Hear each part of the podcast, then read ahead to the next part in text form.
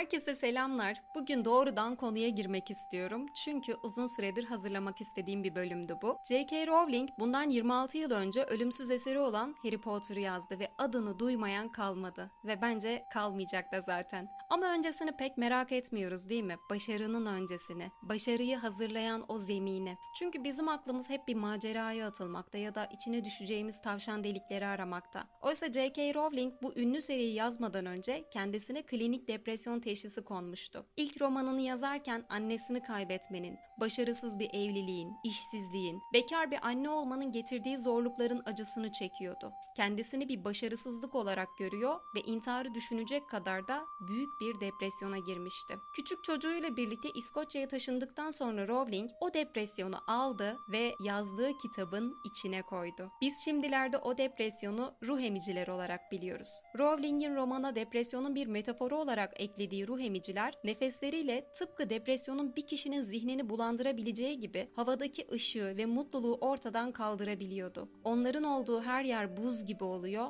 ve ortama koca bir mutsuzluk çöküyordu. Ruh emiciler yalnızca büyücüler ve cadılar tarafından görülebilirken Muggle'lar onların gazabını hissedebiliyor ancak doğrudan göremiyordu. Bu durum insanların gerçek hayatta depresyonla karşılaşma biçimiyle örtüşüyor bence. Her bölümde Potter ve arkadaşlarının bir şekilde Voldemort'la mücadele etmesi aslında depresyonun o geçiyor gibi olup yeniden belirmesine benziyor. Tuhaf olan şu ki depresyonun üstesinden gelinmesinin zor olduğu gibi ruh emicilere karşı da pek bir savunma yok. Patronus büyüsü hariç. Peki nedir Patronus büyüsü? Aslında neyi temsil ediyor? Şöyle ki en mutlu anılarına ve olumlu düşüncelerine %100 odaklandığında ruh emicileri yok eden pozitif bir güç. Yani korkularla yüzleşmek, içsel gücü bulmak, o gücün bir zamanlar kazandığımız zaferlerden, güzel dostluklardan, aşktan ve sevgiden oluştuğunu görmek ve sonra bunlardan alınan güçle zorluklarla mücadele edebilmek, doğru olanı yapmaya cesaret etmek. Bence pozitifi, güzeli düşünmenin gücünü hafife almayalım. Burada hayata pembe gözlüklerle bakalım demiyorum. Bahsettiğim şey aslında psikolojideki resilience denilen olumsuz etkilerle başa çıkma yeteneği, gücü aslında. Ve bunu geliştirmemizde etkili olan faktörlerden biri de olumlu düşünmek. Bu bize devam edebilme gücü verir.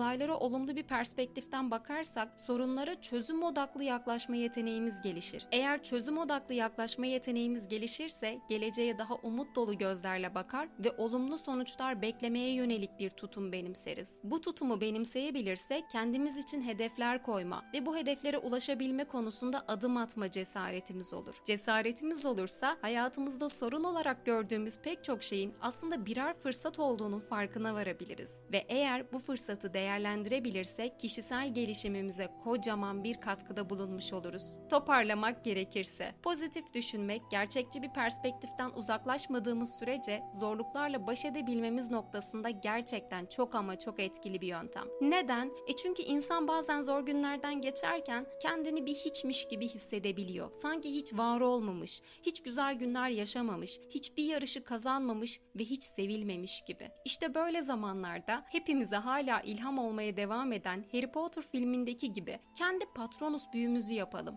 Yani bir an duralım, derin bir nefes alalım ve şu an içinde bulunduğumuz noktanın son durak olmadığını düşünüp güzel anılarımızdan, geçmişteki zaferlerimizden, hala yanımızda olan ve bir elin parmak sayısını geçmeyen sevdiklerimizden, uğruna çabaladığımız hedeflerimizden, hayallerimizden kocaman pozitif bir kalkan yaratalım. O kalkanın ışığı hayatımızı sabote eden ruh emicileri güneşin karşısında kısalan gölgeler gibi yok etsin. Ruhumuz iyileşsin, duygusal refahımız ve zihinsel esnekliğimiz artsın. Hadi bugün o adımı atalım. Beni açıklama kısmına bıraktığım Instagram adresimden takip edebilir, yorum ve önerilerde bulunabilirsiniz. Bir sonraki bölümde görüşmek üzere. Kendinize iyi bakın, hoşçakalın, bay bay.